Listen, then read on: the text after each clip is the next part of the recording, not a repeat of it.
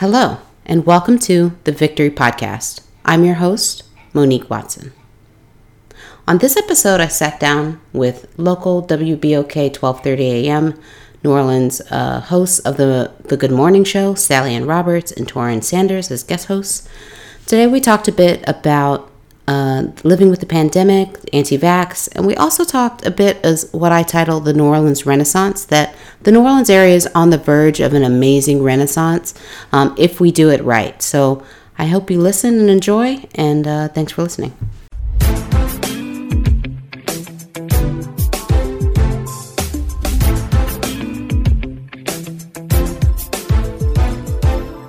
Good morning. Good morning. We're morning. back. We're back. WBOK, uh, twelve thirty a.m. We're here with uh, Sally Ann Robertson and and also our guest this morning, Monique Watson, is going to be here with us. Yes, we have Monique Henry Watson. Yeah, Okay. when I All come right. home, I add the Henry. Okay. All right. All right. All right. Y'all know how y'all people are in New Orleans. But like, I don't your know that name. who I your don't know people who this is? is. Who your Who your people people is? is? We- we Where you went to high school. I had that in my bio. So it's like anywhere else, that don't matter. Yeah. Here, where you high school you yeah. went to. What what you where are you doing? Mm-hmm. Well, Troy Henry is one of the owners of this wonderful station WBOK, Mm-hmm. and I tell you what, all the Henry children are doing great things. We're And blessed in that way. Yes, ma'am. but Monique, tell people a little bit about what you've been doing. So, um, a little bit, we'll talk about my professional life and then my podcast life. So, professionally, I'm a health and safety professional. My background's in public health and emphasis in environmental and occupational health sciences. I work for a large multinational uh, corporation, and uh, recently, as of October, I used to be a health and safety manager for a site in Palo Alto. And in October, I took on a more global role. So, I support all of our research and development and what are called creative centers globally. So I have sites that I'm res- about a hundred something sites that I'm responsible for on every continent, honestly. Um, so now I'm doing a lot more travel and early calls and all this kind of fun stuff. So that's my professional life. And then a couple years ago, I got you know the Lord and I had a conversation while I was actually on a plane going to a training or something like that about you know you should write a book and then it morphed into you should start a podcast. And i'd done some guest podcasting on a friend of mine from canada when i lived out there for a year and a half that she had the sports co- podcast so i started to be more familiar with what it took to do podcasting. Um, and so the victory podcast kind of emerged out of that. And so it's an interview style podcast that you know i meet a lot of dynamic interesting people that have you know, lots of different experiences, challenges that they've met both professionally, personally, and, you know, kind of having those very authentic conversations and really understanding where they're coming from. Because a lot of times, especially in this new age of social media, what you see is the plus, and you don't see what the journey was to get there. And so some of that, those real conversations to talk about their journey, and people are actually very um, open a lot of times and really deeper, um, somewhat emotional conversations about how what it took them to overcome, and so that others can learn from that.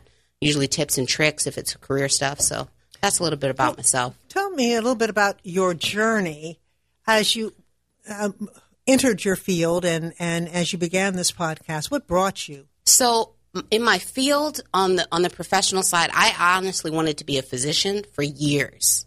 I always wanted, oh, what do you want to be when you grow up? I want to be a doctor. So I shadowed a lot of doctors. My aunt is a, a board certified anesthesiologist. Spent a lot of time. Got out of Howard. My GPA was a little. All right. Howard University. Howard right. University, Bison's, HU, you know. We in the house. Um, we in the house. Um, my GPA wasn't where I wanted it to be to apply for medical school. And I'm talking to other doctors that are like, go get a master's and then go think about reapplying. And I was like, cool. What am I'm going to get a master's in? I did my undergrad in bio. I was like, I don't want to do a master's in biology because I don't want to sit at a lab bench all day. I was like, oh, public health, that fits. And then ended up in the kind of at LSU Health Science Center, just kind of up the road, um, because Tulane was too expensive for a two year degree. That's what it was versus um, in state and all that good stuff. So started in the public health um, and and really lent down to this environmental and occupational health sciences was really interesting versus just straight epidemiology or biostatistics or something like that. And Now you're talking a whole lot of stuff there. What, what is environmental and occupational? We'll break that down for the so, class. so environmental and occupational. So you think about public health, which has gotten such a spotlight during the pandemic and really brought people's focus. That that is the undercurrent of epidemiology and disease study and things like that. Mm-hmm. Environmental and occupational health sciences. those two fronts, you look at like environmental impacts like air modeling, how, you know, things in the environment in the air, water, and waste are affected and how that affects people's health outcomes. So that's the environment. Which is very side. important for black folk Which uh, is- in terms of um, pollution Oh, and, and yes. uh, we think about the people living on toxic sites and all of those kinds of things, right? Correct. Okay. So the environmental side, where my focus and my career has ended up more in the occupational health side, in the world of what's called industrial hygiene or occupational hygiene. And no hygiene, I'm not talking about how you wash your hands, though that is critically important, brush your teeth, all that good stuff. Occupational hygiene is about monitoring an employees in, in an occupational environment about their exposures to chemicals, Wow. noise, things like that. So I spent the early part of my career working in oil and gas, flying offshore, doing so- noise sampling, chemical sampling, supporting our sites for uh, chemical approval processes, looking at the environment, health, and safety aspects. Worked for a year and a half in Canada, uh, lived out there with my boyfriend, who's now my husband, um, doing more compliance, looking at what we've said we're going to do from a compliance perspective and making sure that we do those things. And then oil and gas dropped off and switched to industries, and now I'm supporting research and development sites. Same sort of uh, occupational health, making sure people can do what they do safely. and I know historically, um, asbestos. I know that, was in my thing. family. My grandfather, you know, they worked in a plant where there was asbestos and everything. And Yes. every day now you see commercials, mesothelioma, yeah, mesothelioma, and all of yes. those kind of things. And so, yeah, so that's very important that we make sure Absolutely. we're, because especially the, uh, the occupations or uh, workplaces that many um, black folks have, you know, maybe susceptible to having uh, environmental and occupational hazards. Absolutely. My own grandfather in law, who I never got blessed with the opportunity to meet, passed away from mesothelioma. Um, and a number of the folks that he worked with as well, just from the sheer fact of the hallway that they walked to to the lunchroom was an asbestos covered piping that they went through. The one person on their team who didn't die around the same time from mesothelioma brown bagged their lunch. So it's simple things that even the exposure, not even just the workplace environment, but just the environment in which you work or in the w- places that we live, can can you can have exposure in all walks of life. Well, Monique, your your work is extremely important. Absolutely. And uh, so, tell me now about tell us about the the podcast. What do you talk about? What tell me about that? We talk about a little bit of everything. My first episode um, that I sat down with was a girl that I went with to high school with at Ursuline Academy. Shout out to Ursuline Lions. Um, she, we were in different classes. She was a couple years ahead of me. Um, but we had a conversation where she was in her 20s and lost her husband. No pre existing conditions that they knew of, died instantly from a heart situation she overcame that and turned that mission into becoming a health coach. So those kind of deeper conversations where people go through grief, people have mm. unexpected challenges that you have no idea. You meet somebody who's a health coach, you think perfect life, they're mm-hmm. healthy, they have a, you know, but she lost somebody in their 20s where you expect you have a lifetime ahead of them. So those kind of conversations, that was the first episode of the podcast. Um, I've met with um, folks that are supporting caregivers that are that have started nonprofits. Some folks that have been here on WBOK, even in their uh, when y'all are back on Gentilly Boulevard. So, variety of people people talking about careers and how they got into their careers. One of my sister's best friends um, does social media um, communications and stuff like that, and really understanding and works for a large organization and doing that and understanding what that is. What does that even mean? How do you get into that? So whether it be your personal life, your career, learning about podcasting, I had a, a, guest person on there to talk about you know how they got into podcasting and tips for people who may think I want to start a podcast. That's a good question. There may be someone listening right now who wants to start a podcast. How do you do that? That's right. And call in at 504-582-9422. We're talking to Monique Henry Watson, a public health professional and the host of the Victory podcast. Here, talk to us about podcasting. So podcasting is definitely it is not difficult, but there are some good tools in your toolbox I think to get started. There's a lot of different platforms to to get your podcast from. I recorded something to it's up on the internet somewhere. There's Podbean, there's all kinds of different tools that take that information. You can set up an account. Most of them have free accounts. Blubrry is another one um, that take that and that puts it out through um, different feeds. And then slowly setting up that your podcast through the different podcast platforms, whether that be Spotify, Pandora, um, that they connect with. Once you get this kind of what's called an RSS feed code, then that will automatically pull your podcast to those different platforms, whether it's Apple Podcasts, um, all those kind of places, which is where the Victory Podcast can be found across all those different pla- platforms. And how do you draw the audience? Um, for a long time, it's about, and I find that you have to have a co-host, just like in this kind of dynamic, because otherwise you're kind of talking to yourself. So, I mean, drawing the audience, being out on social media, posting things, and for a long time, it was like one or two, and just understanding you're not going to go from I made one podcast and all of a sudden I'm a big time podcaster. I'm not even a big time co- podcaster. I think I have a total of like 3,000 downloads, which is not Yeah, small, nice. but it's built up over time. Um, and just figuring out what that thing is that you want to podcast about. And, and, and it's okay because there's a lot of podcasts out there. Um, but yeah, those are some kind of initial tips. And get a good mic. Invest in the microphone. That's right. Everything. You know, um, podcasting, YouTube, um, just social media in general. You know, I think the phrase that I've heard years ago was the democratization of media. Yep. You know, where now before it was just you know ABC, CBS, Yeah. NBC, on and on, and you had to have a whole lot of money Now to get on. anybody, now with almost no money, you know, you can you can you can be seen, heard Yep. by by millions of people. Um, how do you think, especially in your generation? I'm talking like I'm an old person now. How do you think that has that that had- that whole social media and and and being able to get yourself out there? How how has that affected your whole your generation as a I think whole? it's I think it's honestly a double edged sword, and I, I feel like I'm sort of I'm I'm getting older, so I'm 34 now.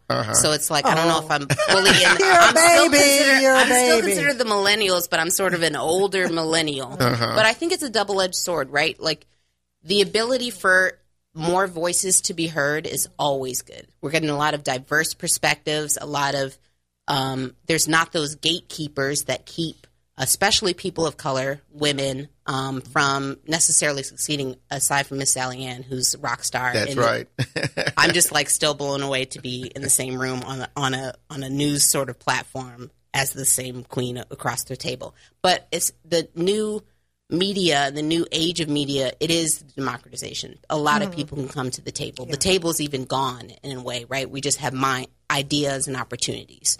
Um, but the flip side of that is that this whole alternative facts piece, where the uh, journalistic integrity of you know real newscasters, real journalists, real those kind of folks who really have studied the craft of journalism, whether that be radio, television, newspapers, um, and those that that research is a little bit different and challenged, and we run into the same level of quote expertise, supposedly, of people who may not even know what they're talking about.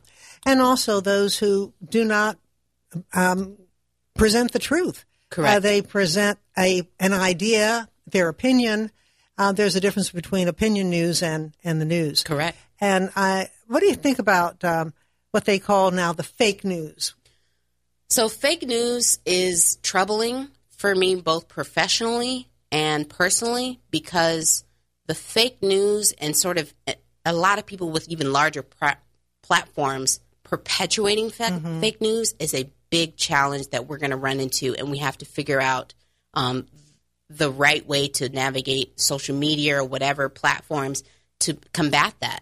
Um, it's a challenge, right? You have people with a platform like Aaron Rodgers who's facilitating this false narrative around anti-vax mm. and vaccination and using, you know, He was anim- immunized. He was immunized. immunized with with animal products that somehow you're Oh. okay with it, a, a thing that says made for swine and horse into your body, but you have questions about a multi-billion dollar research vaccine. I can't understand. I can't understand why people are anti-vaxxers. I can't understand why, when there 800,000 people have died in this country alone, um, and yet they say, I won't be vaccinated. Do you have any perspective on what is really behind all of this? So I hear a lot of different, both professionally and some of the. I did do a whole mini series that you can find on the on, on our podcast at thevictorypodcast.com about COVID, talking with public health professionals, talking with medical professionals, po- talking with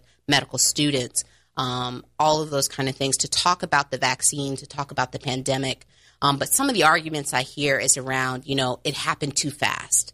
And my response to that is first off, this research around the mRNA has been around for 30 years, three zero. This technology is well understood. Um, the ability to apply it to this specific coronavirus, coronaviruses have been around for a while. Mm-hmm. This is a you know novel one for this specific case, um, but this this is not new. When we had SARS and we had MERS, they were ready to use a similar vaccine profile. Mm-hmm. So this is not new. Secondly, when you take about this not new process, if you take things that happen in sequence, right, step one, step two, step three, and flip them to happen in parallel from the bureaucracy perspective, mm-hmm. um, you're allowed to get a lot more things done. And when industry and, and government get aligned, which doesn't happen often, um, you can move quickly. The part that takes the same amount of time is the clinical research. Period. Same amount of time as it would any vaccine, any drug. They can't speed that up. They won't speed that up. And there was a worldwide necessity. It was a worldwide. So, so it wasn't like pivoted. a few people needed no. this. It was like everybody over the world the needs world, it. So obviously there would be more uh, intensity in the in the dollars. Absolutely, yeah. it was the urgency. It's um, I work for a large multinational corporation. They have a big R and D group globally. If we pivoted and said we're going to work on one project, mm-hmm and spend the billions of dollars that we spend on R&D on one project, it can happen quickly. It can mm-hmm. happen quickly. That's right. Well, we have a caller now, Al Mims. Brother Al, good morning. Good morning, good morning, and y'all, y'all right on time. I, I just want to say this, Sister Sally. I look at people. We be out in in the shopping mall, you know, people are are are are, are, are, are getting postal uh, stuff, but they're still out in the malls. They the children don't have no masks. They don't have no masks, and um, but they got people that I know of that said that they done got fake masks. They done paid forty dollars for for fake IDs. I mean that, yeah, that's COVID a little bit. Yeah. Yeah. It, so I'm, I'm a thank you for letting me have my comment, but this thing is real. Uh, my wife had it a year ago, and I thought I was going to lose her. Mm-hmm. And, and and this thing is real. It, it it don't it don't play. It don't discriminate. But uh, thank you for for what y'all do here. Well, thank you for what you do. I appreciate you, Al. Thanks for calling in fake COVID IDs they come up with that Oh yeah, in, in fact, uh, Antonio Brown. You beat me to it. With, yeah, with the Tampa Bay Buccaneers, mm. he served a three week suspension. Mm-hmm. Yep. And I mean, it's just so tragic. Mm. I mean, why? You know, and and and in the NFL, you don't have to be vaccinated. I mean, unfortunately, they have to have certain rules where they keep their mask on and they do other things. But he had to still lie about being vaccinated when he didn't have to lie about it. Yeah. Um, but just like when Aaron Rodgers, you know, um, you know, so yeah. Mm. But what do you say? You know, I've also heard though, Monique, that um, about people with the vaccine, um, mm. you know, about sterile, you can make you sterile and all of that kind of stuff. Um, mm. you know, where is that, all that stuff coming from? I mean, again, the sort of fake news bucket, this idea of that that message has been perpetuated. Uh, unfortunately, or fortunately rather, is that there is no data to support that. There's a lot of research that continues to go on about the vaccine and the virus and organizations like the CDC and all of that kind of stuff. Well, we're going to take a break and then we're going to be back and we're going to have more from Monique Henry. Watson. Watson. Mm-hmm. Watson. We'll be talking. And so keep it locked right here on WBOK 1230 AM.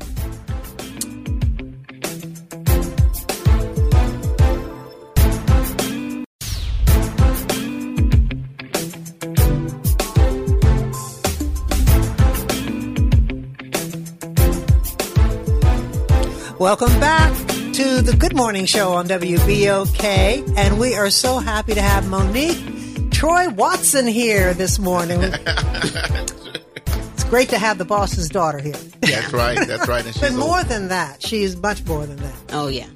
Yeah, I, I, was, you know, reading your bio, and uh, you mentioned earlier that you're a graduate of uh, we share Howard University. Mm-hmm. Uh, doing the Howard history. sign That's my Howard right. Uh, but you also, you know, went to LSU for your master's degree in, in your public health, mm-hmm. and of course, you know, there's been a lot of uh, discussion just you know last year or so with Deion Sanders um, major athlete, going to Jackson State, becoming the head coach, and um, and not only did he turn that their program around, but now recently, you know, he flipped a person who was going to a predominantly white school, Florida State, where he went to uh, Jackson State, but it sparked off just a whole another round of conversation about HBCUs versus PWIs. And since you've done both, uh, what say you uh, about that discussion? Absolutely.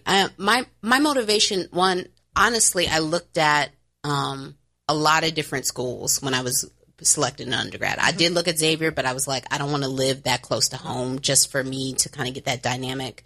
You know, I got a lot of Xavier alumni in my history um, I looked at, seriously got down to Howard and Carnegie Mellon.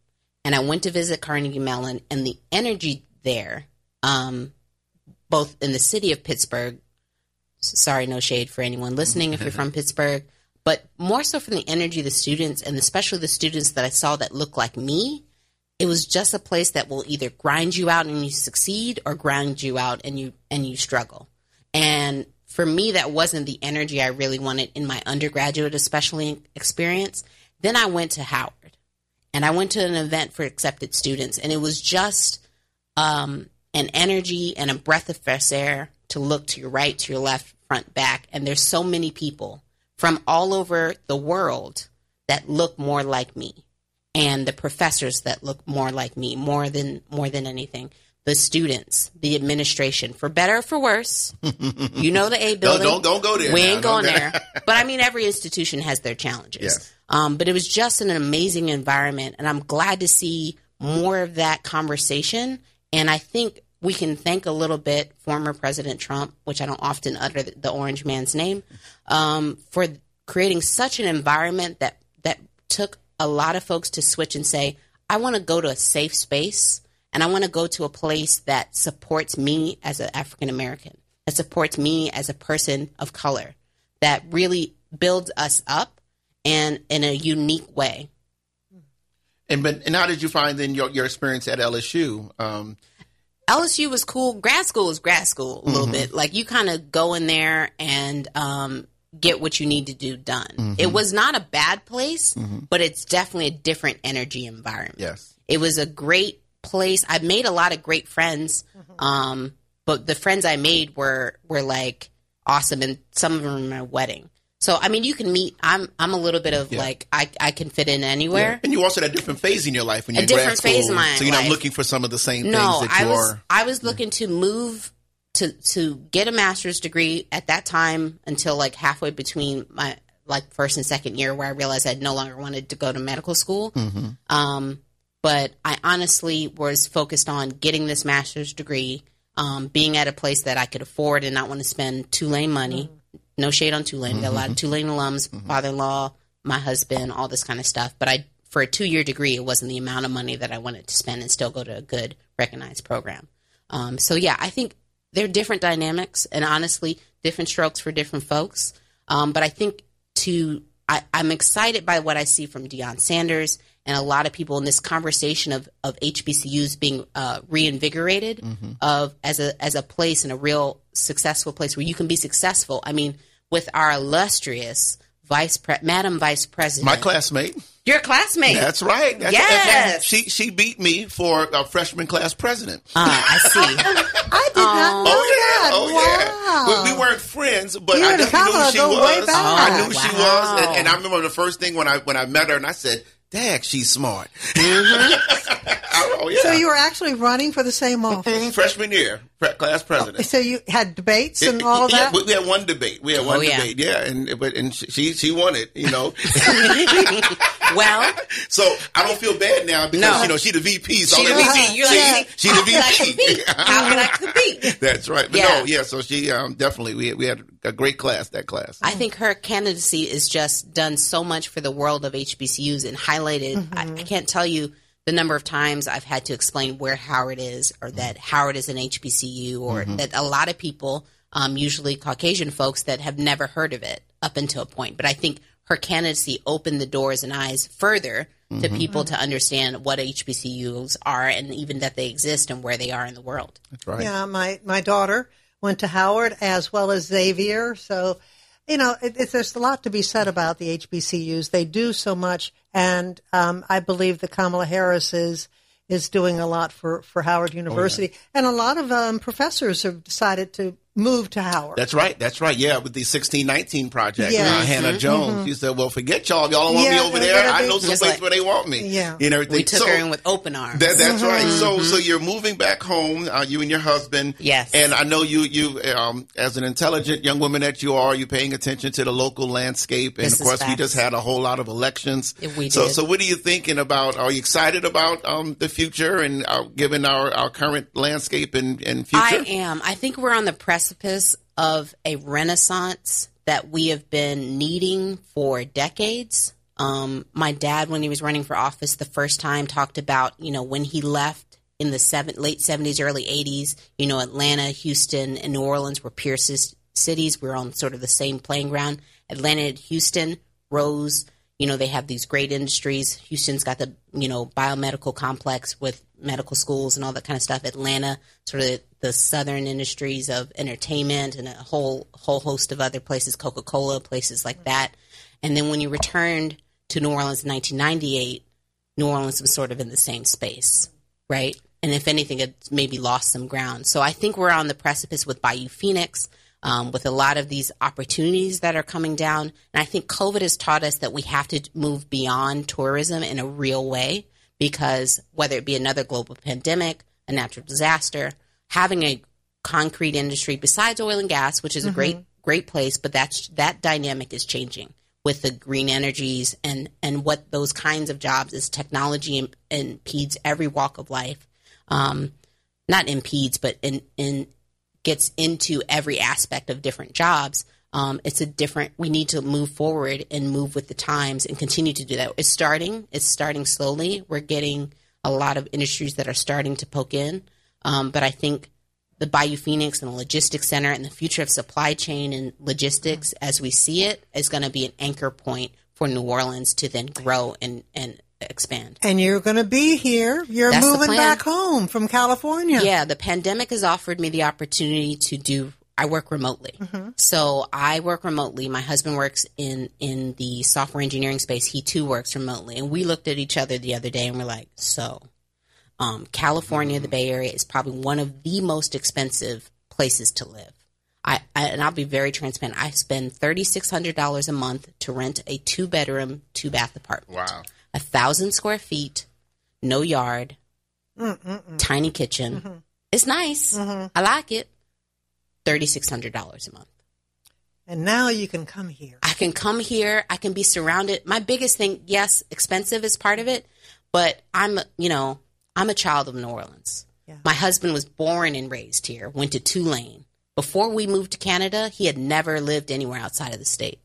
So we want to come back here because all of our family is here. Both of his parents, both of my parents. I got aunts, uncles, cousins. Yeah. You know, play cousins, all that and kind of stuff. And children can your children, children my that network that mm-hmm. I wouldn't have in California yeah. of a laundry list of people to care for my future children. No. Yeah. Anybody listen? This is not a pregnancy announcement. Every time I post about future children, like, oh, you pregnant? I am not pregnant. Dad, if you're listening, I am not pregnant. Okay. But in the near term, uh-huh. we want to start having kids and raising mm-hmm. kids here. Mm-hmm. Um, and this is a place where the thing about New Orleans that differs it from the Atlanta and Houston, as we talk about southern peer cities, is that there is a culture and a heartbeat here that doesn't exist in Atlanta and Houston. It just does not. There's a, and that's why people fall in love with New Orleans and move here. There's enough people that have returned after Katrina that the culture still stays for the most part. The positive sides of our culture, there's some challenges that are mm-hmm. in our mm-hmm. culture and mm-hmm. our past that we need to move forward with but yeah, so I've definitely been keeping up on politics and trying to see where the where the city is going. I was going to move back regardless, yeah. um, but trying to keep a pulse on what's going on. Did the pandemic have anything to do with your decision to? Because I found that people are making changes in the way they live since the pandemic. So I think it definitely catapulted the ability to move back, but I had always planned at some point to hopefully move back, whether it was a five year term, whether that was going to be with the company I was with. Mm-hmm or whether it was going to, you know, move companies to somewhere else, either locally or be able to work remotely. And then earlier this year, um, I had what is now my supervisor approach me about this position. And we talked about it and said, well, it sounds to me, it sounds like this is a remote position. Would you be supportive of me moving to New Orleans? And he said, absolutely. You can do this job for anywhere. I was like, very clear that that was sort of why I was like, mm-hmm. okay, yes, I'm definitely interested in this position mm-hmm. because I, you know, I was previously tied to a specific site. You know, I'm supporting that Palo Alto site. So I need to be in the San Francisco Bay Area. Um, this allows me the opportunity to travel. I don't have any direct reports, which anybody who leads people knows that's a blessing. Only do it. Um, but work- yeah. working remotely um, and working from home, it requires you to be a self starter. correct. I mean, it's a whole. It takes it's, other it's a different dynamic. It's a different dynamic working from home. It's a different dynamic, um, and sort of you have to balance so that you can have a work life balance. I think what people struggled with in the pandemic Yes. because we haven't done it before and people's homes weren't set up for that is that you would end up working a lot more. Right, you get into where life, work life is fully bleeding into your regular life, and you're spending what where you wouldn't spend 12 hours or 14 hours on the job you're spending that time. So setting up your home life if for those with tips or ideas for working from home, setting up where you still set work hours and you still set commute time. So that same commute time where you would clear your head, set that 30 minutes to, you know, read a book. That's a good idea. That's a yeah, good idea. virtual commute time. If you have the opportunity and space to have a separate office so that you close the door and physically, okay, my work day is over. Boom, mm-hmm. and then get back to whatever your normal crazy. Yeah. Yeah. What do you do with your is. cell phone? Then what do you do with your? So I have, so I have two oh, cell, I have two cell phones. okay. So a work phone and a personal phone. I thankfully not tied to a site. Not too many emergencies, knock on wood, happen so that I need to be on call. Yeah. So I keep it around, keep an eye on it, see that I miss calls or whatever. But I try to separate. That's why I have two cell phones. People are like, "How do Yeah. you manage two?" I said, "I like the separation of church and state." Yeah. yeah. Like what I do at home, that phone rings. I Mm-hmm. don't know the number. My personal phone rings. You know, I won't answer it. Yeah. If if my work phone rings, I usually answer because I'm like, not a a lot more people have my number than I have their number. Mm-hmm. So I'd like your ideas about the- where the country is headed right now. There are a lot of people who are concerned that our very democracy might be at stake. it is.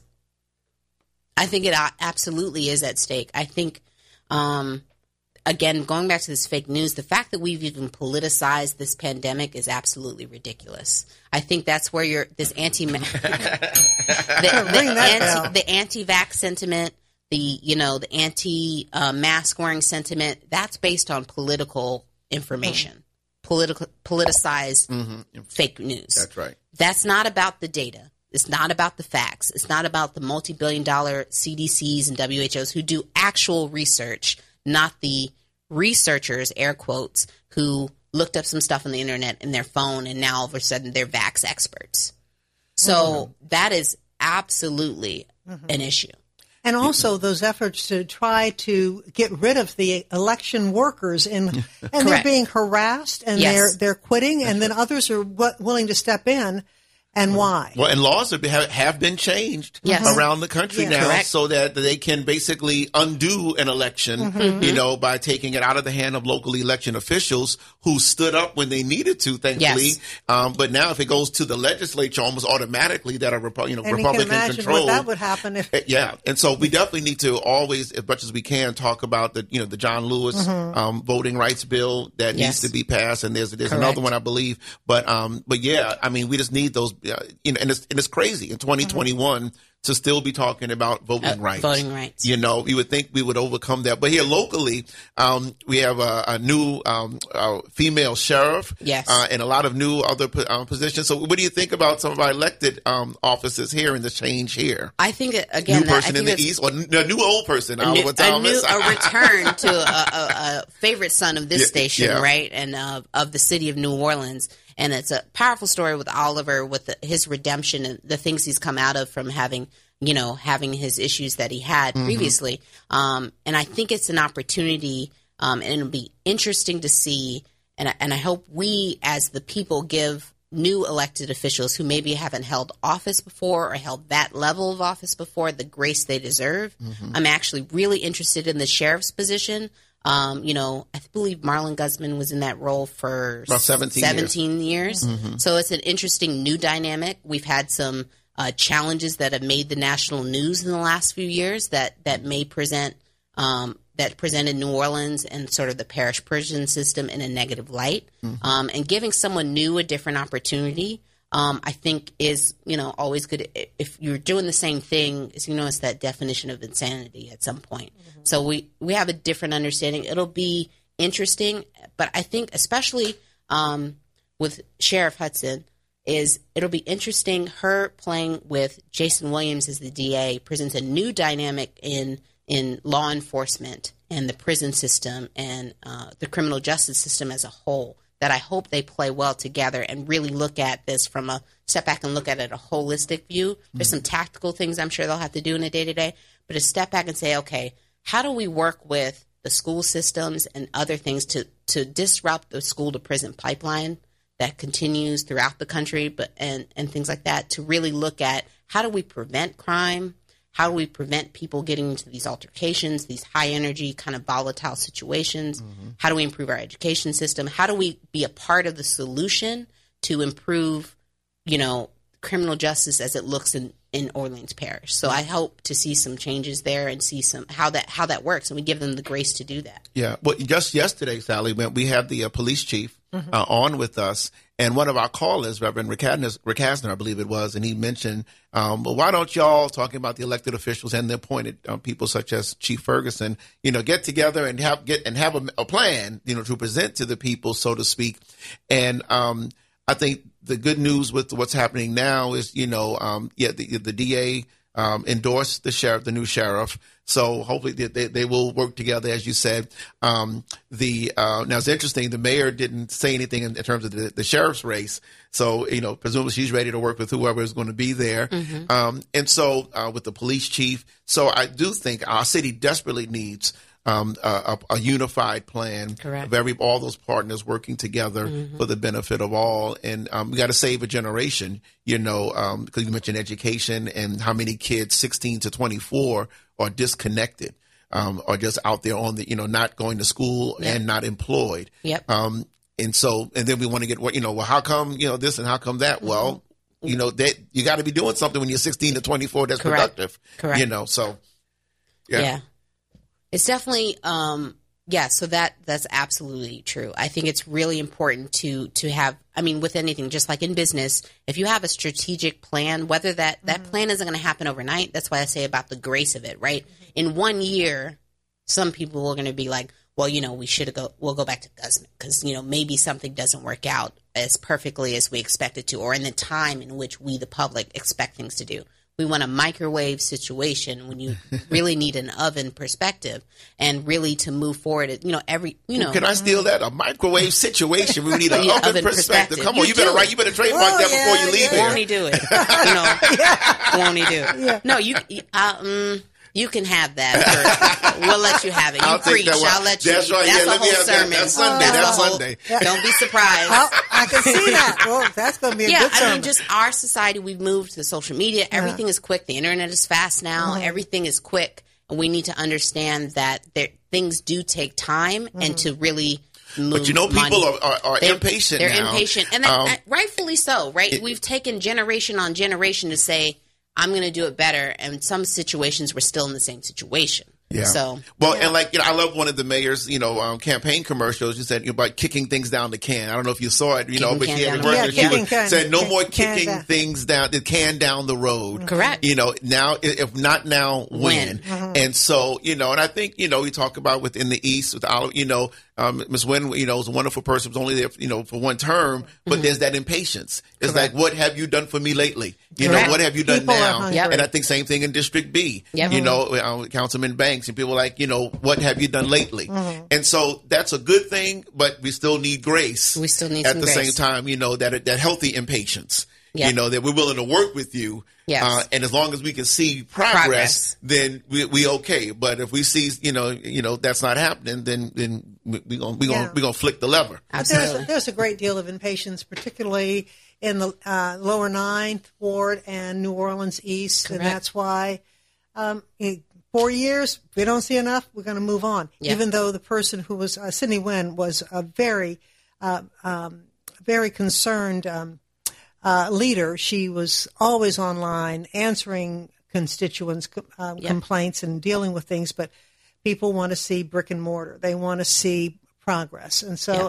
I think um, that our incoming um, councilman is hungry. Yeah. And I think that uh, Oliver Thomas is going to make some changes. And but they but the thing is, every four years, Well, see and of course, there's something special that will be happening in New Orleans East in the next few years. Yes. Yes. That, that, that you, you, Yes. you know a little something about. I huh? do know a little something. Little being the operative word. Um, and this was not meant to be a plug for Bayou Phoenix, but why not? Because it's it, it is. I think honestly, the precipice part of. I've been talking about this renaissance for New Orleans, of which COVID I think has presented a unique opportunity for us to re-level set ourselves. Mm-hmm. Right. So the Bayou Phoenix initiative again, that's a that's an oven situation. You're not mm-hmm. going to go from unused ground, you know, mm-hmm. unused um, former theme park, and magically in, you know, just like when my dad was on here, it's going to be a multi-year plan. Mm-hmm. It's going to take time. It, we're in z- y- phase zero of getting all the things in line. Mm-hmm. Um, but I think that is going to be such an anchor for not just the East. It'll be great for the East and, and developing new jobs, but it's going to be anchor, I think, for the city, especially the logistics center, logistics and supply chain. Anybody who's ordering c- Christmas gifts knows that that is a challenge and something we, the U.S., has to figure out. We're uniquely situated in New Orleans. We got the port. We're right off, you know, Chalmette. We're right in the east. You have everything you would need to become a logistics hub.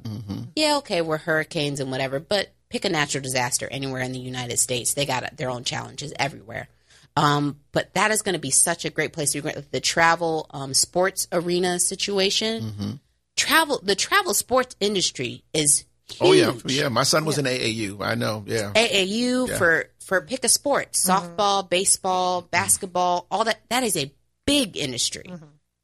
Lots of money coming into the city of New Orleans. Yes. Hopefully stays some of that in the city of New Orleans, not too much of the state and trying the to water pull park, the water the- park, the things- hotels, and things all for that. locals, pe- things for tourists, a family friendly environment. Because New Orleans gets the the rap for better or for worse of you know a place like Vegas, right, where you come in, you party hard, you go down to bourbon, you show things, all the things. Mm-hmm. Um, but not necessarily a family environment that the people who live here know that New Orleans can be. That's right. Mm-hmm. That's So, And you know, New Orleans was a proposed site for Disneyland. right. I heard that. Yes. So someone had a vision back then. and It's You nice know, to know it's going to be carried out now. I think absolutely. I think it's the key is that we we we and this goes back to the bigger plan with elected officials uh, to make sure to think strategically about our decisions mm-hmm. and things that happen and, and even having the governor who they are and just being aligned with the vision for the state, the vision for the city. Um, because you know we should have had the light rail that went to Baltimore. oh yes. That should have co- that was They supposed to said come that. here. Yeah. Recently, they said that's going to happen. Um, perhaps, maybe, maybe, maybe. And but we'll it see. needs to happen. Yes. it's where when you reject sort of these longer term visions that that maybe in the short term you're like you don't see why we would need it and you know everybody's got cars da da da da da or whatever the reasons were at that time you know I was in school mm-hmm. like high school or something when that decision was made you know you're older than me a lot older We all, we older all, than you. everyone, Everyone everyone in the right. studio We're older today is than older than me. But yeah, so thinking strategically, thinking about what will that mean for this for the city of New Orleans, for the state, and things like that. I mm-hmm. think we're on the precipice of leaders that are ready to do that um, and are doing that. So I think it's very exciting. Well, good things are coming our way. And it's so nice to know that your family, you and your family are going to be reunited, your husband and you coming on to New Orleans. So And we know that you're going to do great things here. Monique, thank you so much for joining us. Monique Absolutely. Henry Watson, remember that name. absolutely. Part of the Henry family. Yes. Yes. Mm-hmm. Tings for being here with us today. Thank you for having me. It's been And- great. And we always like Monique to end with the word, um, you know, word for, for the day. Um, I just a word to keep us going. Yes. Food for thought. All right. I'll, I'll, and you I'll know, no one I can, do that better than Pastor. Well, you know, I want to say to this, say this: change is happening. Change is happening, even when you can't see it. Uh, just believe that change is happening. When I was in about fourth grade, uh, I had a teacher that um, one day said, We're going to learn about the caterpillar. And of course, everybody was like, The caterpillar, I don't like caterpillars. They're ugly. They're this, they're that. But then she put on the little video and it showed how the caterpillar would be hatched from the egg. Um, and then the caterpillar would start eating all that it can eat, uh, its leaves and everything. And then uh, at one point, it would hang upside down and then it would spin itself into what we know as that cocoon. And it would stay in that cocoon for a period of time. And then I think we all know what happens. After a little while, it breaks out of that cocoon mm-hmm. and it becomes a butterfly. And I always loved butterflies. And, and, at that time, I never knew where they came from. And I'm still amazed that something as beautiful as a butterfly can come from something as ugly as a moth, as, a, as, a, as a caterpillar. But that's how all of us are. Yes. We none of us are where we mm-hmm. are, and, and we just got there, you know, yeah. overnight. Mm-hmm. But there was a process, and sometimes we didn't see. Sometimes others couldn't see. You know, in that cocoon, we can't see what's going on, but something special is happening. So don't worry about a thing. Just keep on staying in that cocoon. Just keep on letting God develop you. Change is happening, and you're going to be better tomorrow than you were yesterday. That, that's a mm. word. Yes, Lord. Pastor Torrance Sanders, pastor of the Sixth the Street Six, Six Baptist. Sixth Street Baptist Church. Sixth Baptist Church. Yes. Around since 1838. Eh, 58, 58, 1850. You almost got it. That's right, Sally. 1858. I'm a retiree. That's all right. I'm retired. But I want to thank you so much for joining us on WBOK, the Good Morning Show. And stick around because the front porch with Graylin B and Jazz Behind the Glass is coming up right now. And until we meet again, remember, your power is on.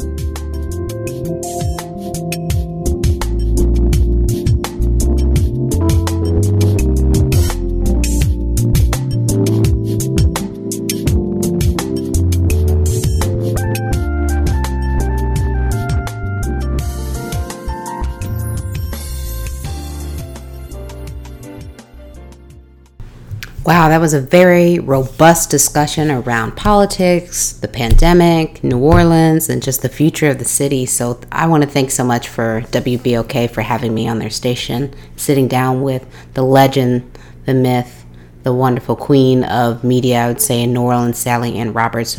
Thank you for that opportunity. And Dr. Torrance Sanders, it was a great opportunity to talk about, you know, the future of New Orleans as we wrap up 2021 and we look towards 2022 and beyond. Um, I think it was a good opportunity to kind of reflect of where we've come in the pandemic, that the pandemic, pandemic still rages, the future of New Orleans, and sort of what a post-election, wherever you are, can look like, and giving those elected officials the grace and time to get used to and under, really understand behind the curtain of their elected office and what it's going to take to progress forward. So I'll end this episode as I do every episode Every problem has a solution. It's whether you're willing to do the work to find it. Let's do the work and be victorious.